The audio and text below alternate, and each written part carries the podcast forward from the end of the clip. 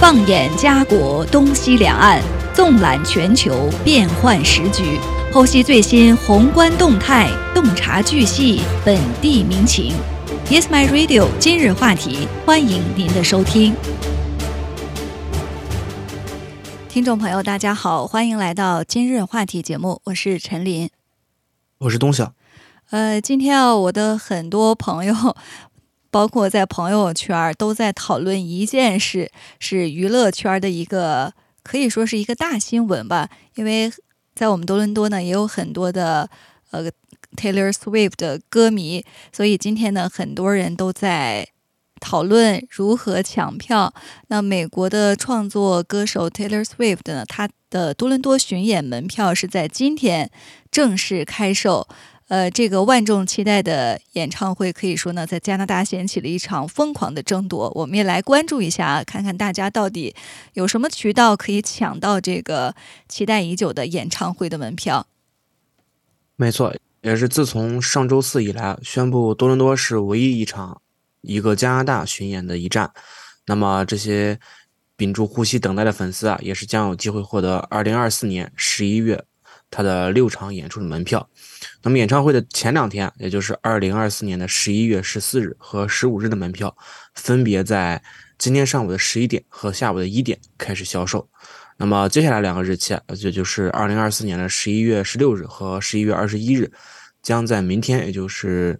星期四的同一时间进行发售。其余日期啊，将在周五发售。嗯。呃，我看到的啊，就是一共举行 Taylor Swift 一共在多伦多举行这个六场演出。我还想，这么多的演出的话，这个门票应该呃没有那么的紧俏。因为六场嘛，大家可以慢慢的抢，慢慢的看到。但是没想到，今天所有的人啊都在讨论说，买到这个演唱会的门票就像中了头彩一样。而且这个前提就是订票网站 Ticketmaster 不会像之前那样因为需求过大而崩溃。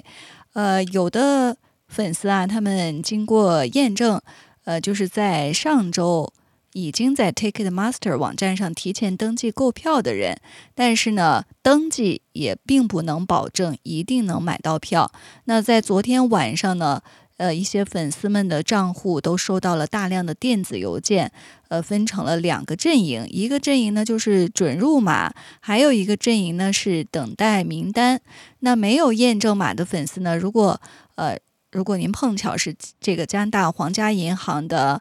呃呃，VN Rewards 积分会员，那么还有另外一次机会可以抢到门票。呃，他们将在已验证粉丝的销售日期之后，可以获得呃抢票的机会。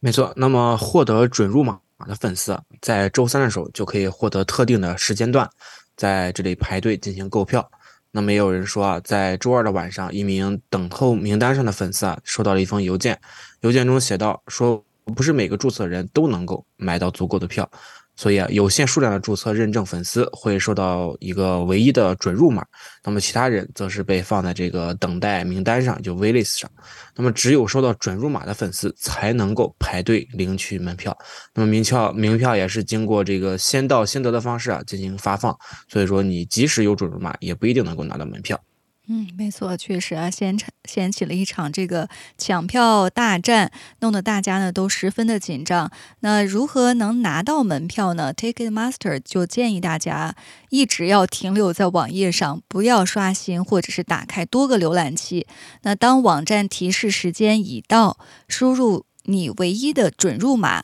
并且呢，从这个剩余的可选门票当中呢，选择一张票。呃，这是 Ticketmaster 给大家的建议啊，不要刷新，或者呢，同时打开多个浏览器。那如果有的人被列入了这个候补名单，应该怎么办呢？在开票前的三十分钟，那坐在一个虚拟等候室里的粉丝呢，会分配到一个位置排队。那如果有准入码。就有机会购买这个座位。Ticketmaster 呢可能会发送消息给你，加入购票者的队伍。如果你排到了，就意味着有权利可以买票了。没错。那么在上周啊，加拿大的皇家银行，也就是 RBC 啊，宣布成为美美这个，也就是 Taylor Swift 的多伦多的官方金融服务合作伙伴和票务合作伙伴。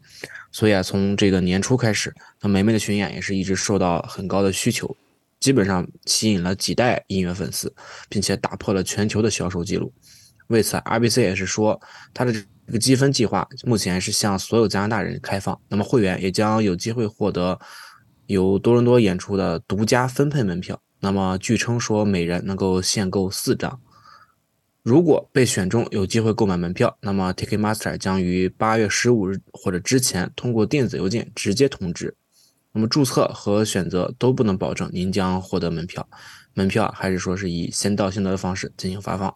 嗯，那我们来看一下 Taylor Swift 他的多伦多巡演的日期，分别是。明年的十一月十四号、十五号、十六号，连续三天，然后是十一，明年十一月二十一号、二十二、二十三，又是连连续三天。呃，地点呢都是在多伦多市中心的 Roger Center，可以容纳五点九万名的观众。呃，所以这样算下来啊，就是每场有。六万名观众，那六场六六三十六万的观众啊，多伦多的观众都有机会来呃观看这个 Taylor Swift 的演唱会。呃，其实我一直也挺好奇啊，就是这个呃 Taylor Swift，大家都亲昵的称呼她是梅梅，到底这个嗯名称是怎么来的？呃，也看了一下，因为当年。呃，Taylor Swift 她出道比较早嘛，当时年纪比较小，唱歌又好听，长得也可爱，所以美国的一些歌迷呢都叫她美国甜心。呃，中国的歌迷啊，一开始称呼她为小美女，但是之后呢，发现每次这个 Taylor 冲击这个榜单冠军的时候，都会出现各种的强敌，所以每一次她只能屈居第二。呃，大家都说有点倒霉，所以时间久了，这个小美女呢就变成了小美女，就是倒霉的霉。那当然，大家对他的这个称呼啊，并没有贬义的意思，呃，是一种非常亲昵的一种称呼，也是歌迷对他的一种呃爱称吧。呃，其实呃在此之前啊，为什么 Taylor Swift 的演唱会会掀起如此大的关注？呃，其中一个原因呢，是我们加拿大的总理特鲁多，他呢在这个 Twitter 上曾经喊话 Taylor Swift 说。呃，要不要希望你来这个多伦多来进行巡演？但是当时呢是被呃梅梅冷落，所以当时的这个对话也是引起了大家很多的这个热议和八卦。没错，那么在早些时候啊，其实泰勒·斯威夫特已经是今年成为了加拿大头条新闻，因为当时他说他的国际巡演最初是没有包括。加拿大的演唱会，那么，所以这就使杜杜鲁多发出了个人邀请，并且有一位议员，他表示代表全国所有的美美粉丝向下议院提出官方的申诉。那么现在多伦多的粉丝注册账户已经完全开放，粉丝可以在周六下午的上周六下午的五点之后，也就现在是已经可以进行一个注册。嗯，对，演唱会的门票啊，今天是正式开始销售。那刚才我们也给大家介绍了，只有收到粉丝账户确认邮件的人才能够进入这个排队抢票，呃，搞得大家呢都非常的紧张。那明天呢也会继续开票，希望我们的听友啊也成为这个幸运观众，能够呃抢到这个。演唱会的门票，那这一次呢，举行演出的 Roger Center 也是重新装修过，因为去年冬天呢，这个体育场也进行了重大的翻修，预计呢将在明年四月多伦多蓝鸟队二零二四赛季开始之前呢完成另一轮的翻修工作，所以届时呢将会在多伦多引起一个大的轰动。当然时间还早啊，明年的十一月份，呃，大家都可以把这个时间呢预留出来，如果是。粉丝 Taylor Swift 的粉丝的话呢，肯定是一定要把这个日期标在自自己的日历上的。呃，那接下来呢，我们再来关注一个中国的话题。呃，这几天呢，很多的朋友也都在讨论这件事情啊，就是中国呢，呃，陆续出台了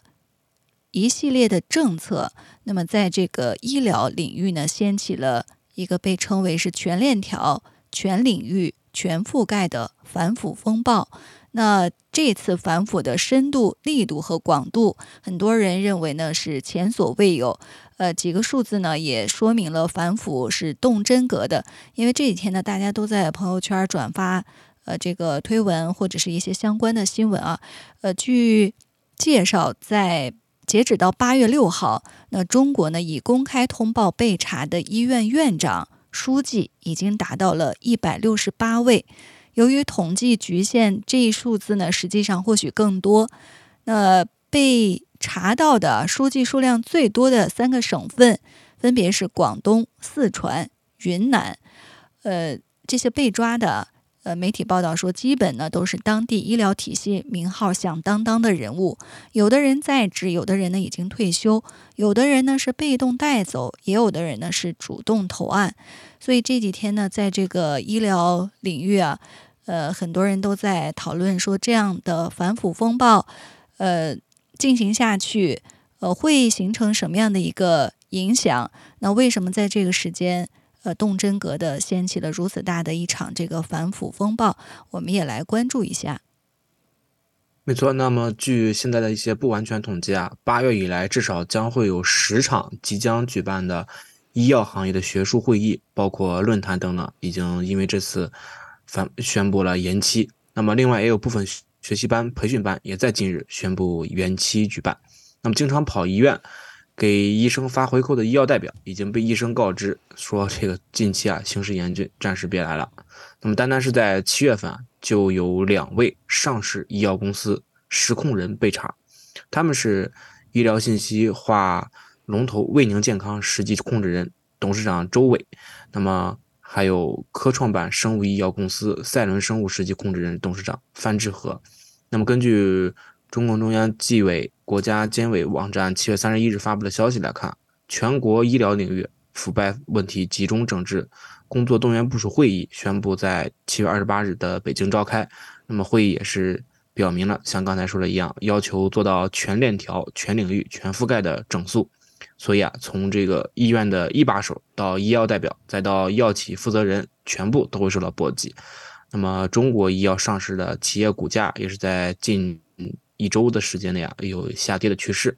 嗯，可以说这个反腐风暴袭来啊，对这些上市企业、上市医药公司的股价呢，也形成了这个不小的影响。那我们之前也经常。呃，听到啊这些，比如说身边的朋友聊起，或者看到一些新闻说这个医疗系统，呃，有一些腐败的现象，但是没有想到啊，在这个医疗行业呢，是一个全链条的一个，呃，这一次是全链条的一个整肃，那很多人也。说啊，这一次院长成为了腐败的高发群体。那据报道呢，中国医疗系统腐败问题主要是集中在药品的配送、设备的采购、耗材供应、工程建设等等方面。呃，医院多付出的这个成本呢，就转嫁到患者和财政的身上。那近年来呢，以医院院长为代表的领导成了腐败的高发群体，医疗机构的关键人物呢，也因而成为这一轮医疗反腐聚焦的重点。呃，比如说在二零二三年的一月九号，今年年初啊，四川宜宾市第一人民医院原党委书记、院长谢明军以及党委委员、副院长杨丽先后落马，于是呢，拉开了这一年新的医疗反腐的序幕。呃，在这轮反腐风暴中落马的医院领导还包括，呃，据说呢，在安徽省内非常有名的神外一把刀，还有中科大附属第一医院原副院长傅先明，以及呢，曾在哈尔滨医科大学附属第一医院担任院长一职长达十五年的原院长周进等人。呃，所以这一次呢，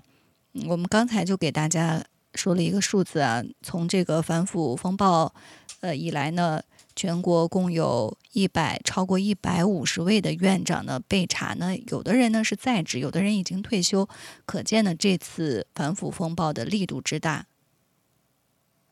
没错，那么时代财经也是报道说，在中国中部的一家综合医院的副院长表示说，因为反腐力度的这这个逐渐加强，那么在收红包的现象近十年来明显是减少了，但是啊，在医院的招标和采购的过程当中啊，这个可操纵的空间啊仍然是非常大的。那么根据监管啊，也就是相当来说有一点有些不到位，所以这个腐败的程度还是有的。那么一些分管副院长和院长是有能力、有权利干预正常的招标程序和采购流程，让钱流入自己或者是一些相关利人的口袋当中。那么中纪委也是曾经曝光过一个案例啊。是医院曾经就以三千五百二十万元人民币的价格买入过一台直线加速器，那么其中啊一千六百万元是院长给的回扣。那么中国啊约有四百万的医生，三百万的医药代表，那么涉及回扣的问题人数啊估计是很难去统计的。嗯，这个医疗行业公开的秘密啊，就是。呃，医药代表如果不敢给予医务人员回扣，以达到产品进医院的目的的话呢，就会通过会诊费啊、讲课费、借款等等方式来行贿。那一些药企呢，采取更为隐蔽或者是复杂的手段，呃，比如说呢，赞助这个科研经费、学术会议费。组织药品临床试验等等名义呢，进行利益的输送，为行贿呢披上了合法的外衣。所以这也就是一开始啊，我们给大家介绍的最近一些医疗领域的学术会议或者是论坛呢，都宣布延期，因为这其中呢确实涉及到一些利益输送的一些问题。呃，多个学术会议呢近日暂停，那么给出的原因呢是受客观因素影响、时间冲突等等。呃，据报道呢，呃，这都其实与新一轮的反腐升级有关。那相关人员呃介绍说呢，部分的药企之所以热衷于举办医疗学术会议，主要呢是出于扩大药品知名度和影响力的目的。呃，那凡是开会时有讲座讲他们的产品，还有礼品相送，会后的活动呢还能让医药代表好好的招待一下医生，所以就这就呃这样呢就让这个学术会议变了味儿。没错，那么根据报道说啊，医生在参加完会议之后就会获得一笔费用，那么多寡是药企制定的标准，一般情况费用高低与医生的等级或者是。医生对这个产品的支持力度的大小是有关系的。有一些业内人士也是表示说，一些医院的高层啊，出门坐豪车、头等舱，没事儿就被请去开会，而另一边的老百姓却不得不面对看病太贵的这一些现象。那么，在二零二一年，中国的财政部也曾经公布过对十九家医药企业做出行政处罚的结果，其中啊，包括恒瑞医药、部长医药。赛诺菲等国内外知名的药企，那么其中啊，恒瑞医药主要是涉及到虚构费用，包括2018年以非本公司发生的机票等报销专家的讲课费、点评费和主持费。那么早在2014年的时候啊，还有一家知名的跨国药企叫格兰素史克，因为行贿受贿案被处罚罚金三十亿元。那么这是当时中国开出了最大的一个罚单。法院当时也是查明啊，说这家公司为了扩大药品的销量，谋取不正当的利益，采取贿赂销售的模式，以多种形式向全国多地医疗机构的从业从事医务工作的非公非国家工作人员行贿，那么数额也是非常大的。根据一些外界的人表示啊，说十年前的这张罚单是依然令够嗯令人震撼的。那么医药圈也是有人担心，说这波反腐可能也会有。另一家跨国药企成为第二个公司。嗯，可见其实从这个时间线，我们看到在医疗领域的这个反腐啊，或者是整肃，其实一直在进行。呃，这一次呢，只是掀起的波澜更大，而且呢，确实力度更大，所以引发了大家更多的一个关注。那供职于药企的医药代表呢，他们是直接和医生接触的前线人员。呃，很多人的印象当中呢，医药代表这个职业，呃，与给医生回扣啊、推动医生多开药等等这种，呃，叫代金销售行为有撇不掉的这个关系。呃，医药代表的日常工作啊，还包括说给医生打电话，或者去门诊和病房拜访医生，了解医生的需求。那媒体报道说呢，一些医药代表，呃。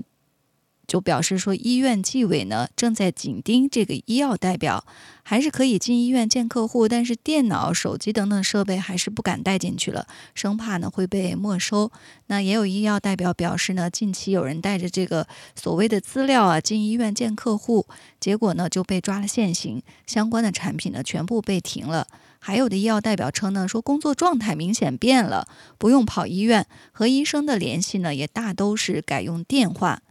呃，中国医疗系统内呢，普遍流传一种说法啊，就是说倒查二十年，所以这不仅成为在职医务人员的紧箍咒，也给医院退休人员呢敲响了警钟。医疗反腐的目标之一啊，就是要降低这个医药的价格，让更多的患者受益。那这一轮雷厉风行的反腐之下，呃，抓了一些人，肯定能起到一定的震慑作用。没错，那么也是曾经啊，在武汉大学健康研究院的副院长孙菊在二零二一年也是发表了一篇文章，名为《医疗领域腐败的治理关键》。在这篇文章当中，他也是指出了治理医疗领域的腐腐败问题，关键在于完善制度，完善药品耗材招标采购机制和医疗保险监管制度，那么构建不能腐的防范机制。在这篇文章当中啊，他也是提出了三步，分别是不能腐、不想腐和不敢腐。那么完善公立医院补偿机制和薪酬制度，就则能够建立一个不想腐的保障机制。那么完善制度执行监管体系和监督体系，那么这也就是强化不敢腐的震慑力。那么不能腐、不想腐和不敢腐，这其中啊，不想腐是多年来舆论讨论的重点之一。那么包括完善医务人员的薪酬制度。以及提供个人不相符的经济保障。那么在文章当中也是指出啊，在医疗领域，医务人员的技术水平和实操能力方面是核心的竞争力，因此啊，薪酬水平应当充分体现医务人员的人员价值。嗯，呃，据我们看到的这些新闻媒体报道啊，呃，有的医生表示呢，说，呃，他们作为医生，其实整体的薪水呢普遍不高。呃，像住院医生呢，普遍大约是一万人民币；呃，主治医生呢，可能是一万到两万人民币；副主任医生呢，是两万人民币以上。那一些城市的大医院热门科别的这个著名医生，可能有奖金，然后再加上特诊挂号费，呃，两三百元，或者是专家门诊一百元，呃，比一般的门诊二三十元呢还是高一些。收入呢？呃，可以达到八万至十万人民币，但是二线城市仅仅是两三万，三线城市呢就是一点五万至两万。呃，确实之前呢也对这个医务人员的这个辛苦和他们付出的时间精力是不是和薪水相匹配呢，也有很多的讨论。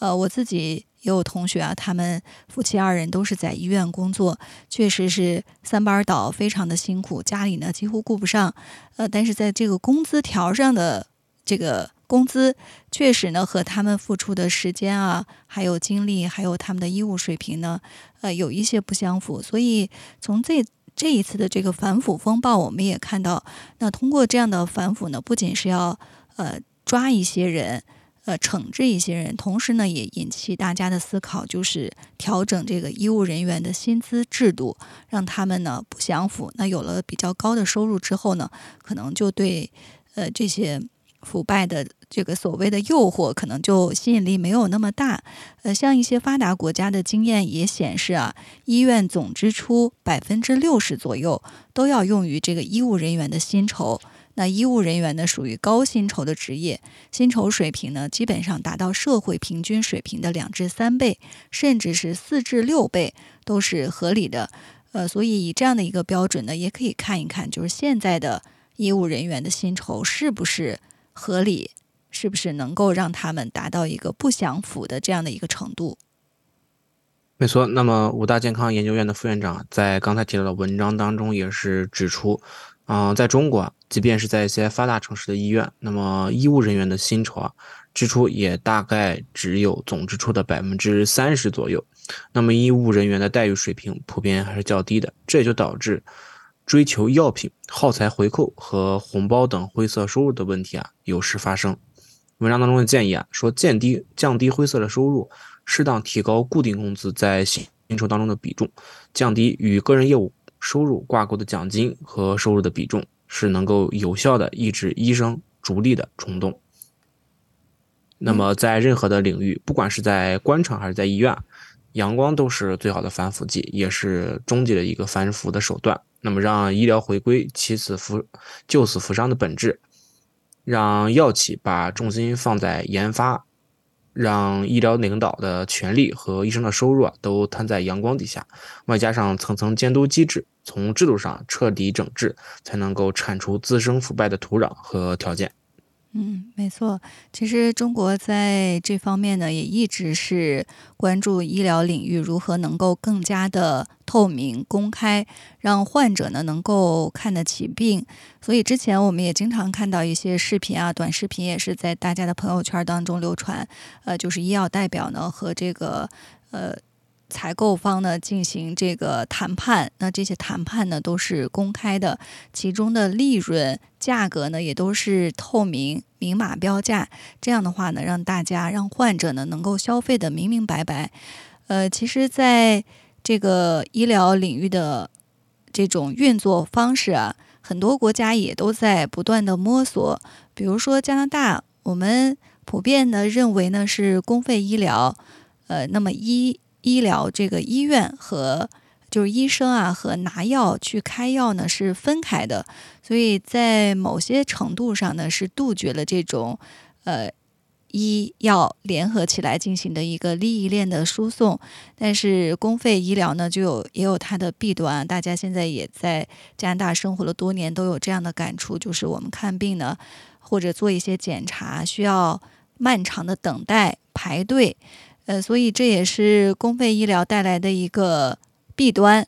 呃，最近呢，加拿大包括我们安省也在讨论啊，是不是出台一些这个私立的医院，让一些人呢可以花钱去看病，提高效率。但是这一这个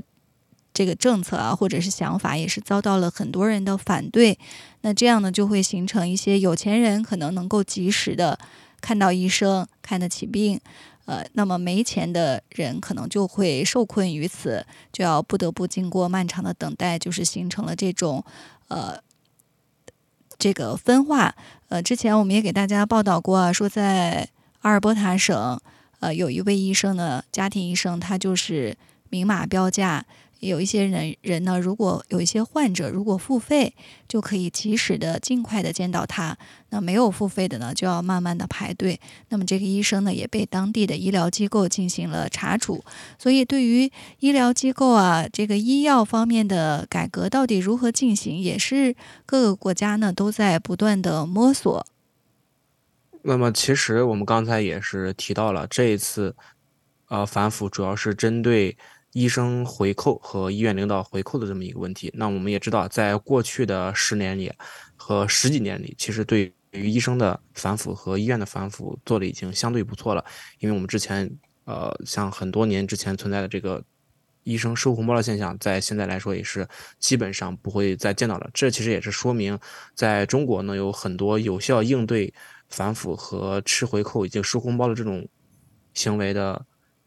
政策和规定。那么我们也是希望在之后通过这一次的反腐打击之后啊，